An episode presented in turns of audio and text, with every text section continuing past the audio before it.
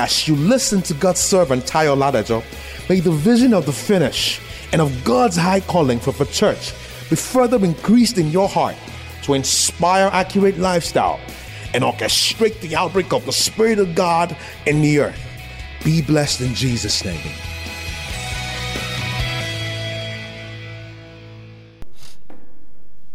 And the Bible says, for these 2 years had a famine been in the land, and yet there are 5 years in which there shall neither be airing nor harvest.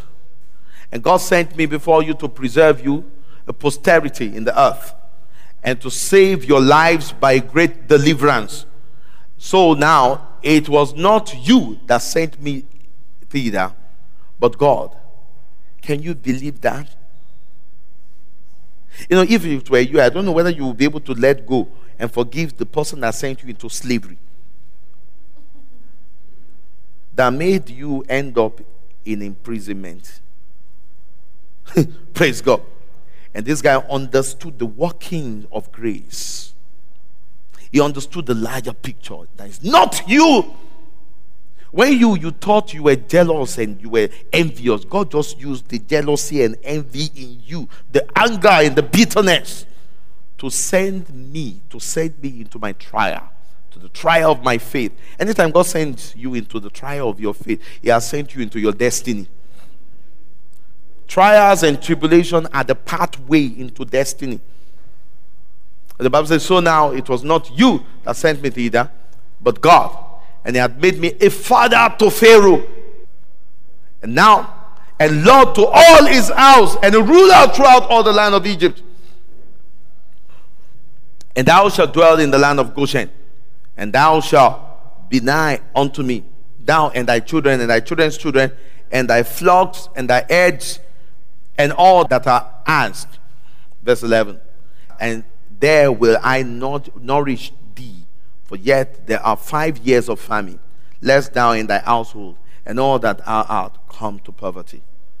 This guy was handling economy, global economy, by revelation. It's like the famine has, global famine and recession has taken place for 2 years. But I know by the Spirit, there's still 5 more years to go.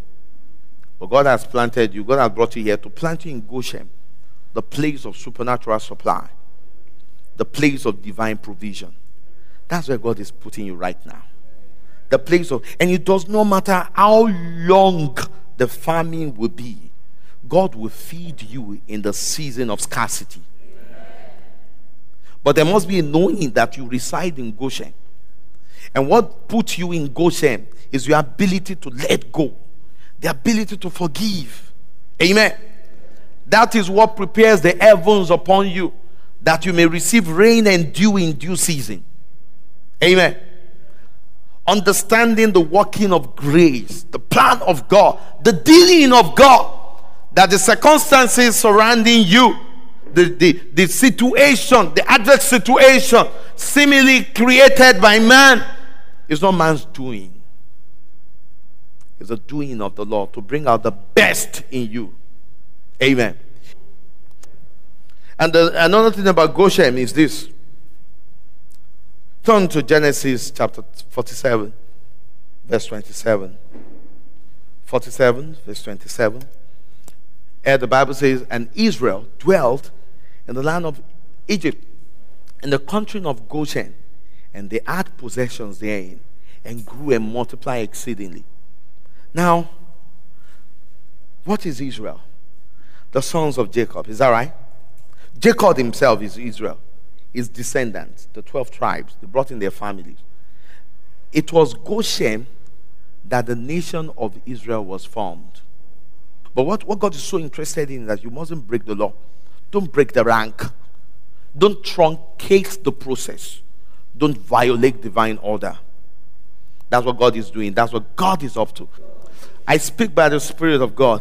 In this Goshen, God has planted you here to make you increase, to increase you, to make you flourish, to multiply you. Amen. And to enlarge your coast and bring forth greatness in you. God is making you a name.